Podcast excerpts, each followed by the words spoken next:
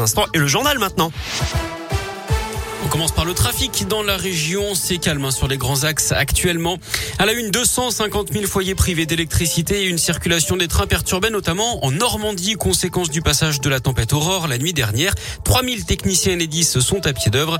Il des rafales jusqu'à 175 km heure à Fécamp. Trois départements sont en vigilance orange. La Meuse, la Marne et les Ardennes. Chez nous, dans la région, pas de gros dégâts à signaler. Quelques arbres couchés sur les routes en Nord-Isère. Rebondissement dans l'enquête sur l'homme retrouvé décapité et éviscéré à Bolène dans le Vaucluse. Son petit-fils a été interpellé cette nuit à Saint-Paul-Trois-Châteaux dans la Drôme.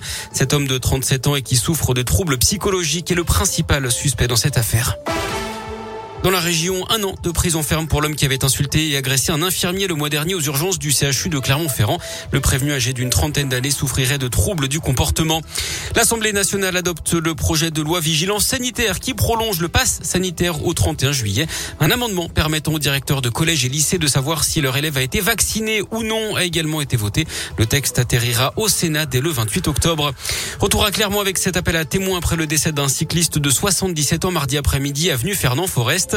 Le septuagénaire avait perdu la vie suite à une collision avec une voiture?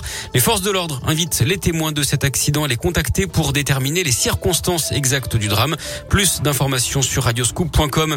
Et puis la nouvelle attaque de l'opposition à la mairie de Bourg-en-Bresse dans l'Ain, dans le viseur cette fois l'adjoint au sport Christophe Niogret, ex-président de l'US Bressane. Il a récemment été condamné en première instance pour escroquerie au jugement. Oran Réagnan, chef de file de la droite et du centre au conseil municipal, parle, je cite, d'une condamnation qui marche qui marque encore un peu plus le discrédit sur le maire et son équipe. Christophe Niogret lui a fait appel de cette décision.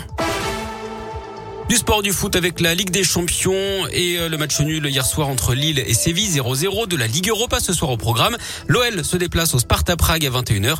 Avant à 18h45, Marseille jouera sur la pelouse de la Ladiodrome.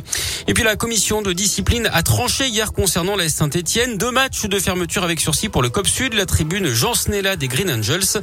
Ça fait suite aux incidents lors du derby face à Lyon le 3 octobre dernier. 70 fumigènes avaient été craqués. Un supporter avait également fait éruption sur le terrain après les de Wabi Kazri.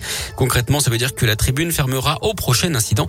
À noter que Zaidou Youssouf, expulsé dimanche à Strasbourg, a écopé de deux matchs, dont un ferme. Le milieu de terrain ratera donc la réception d'Angers demain.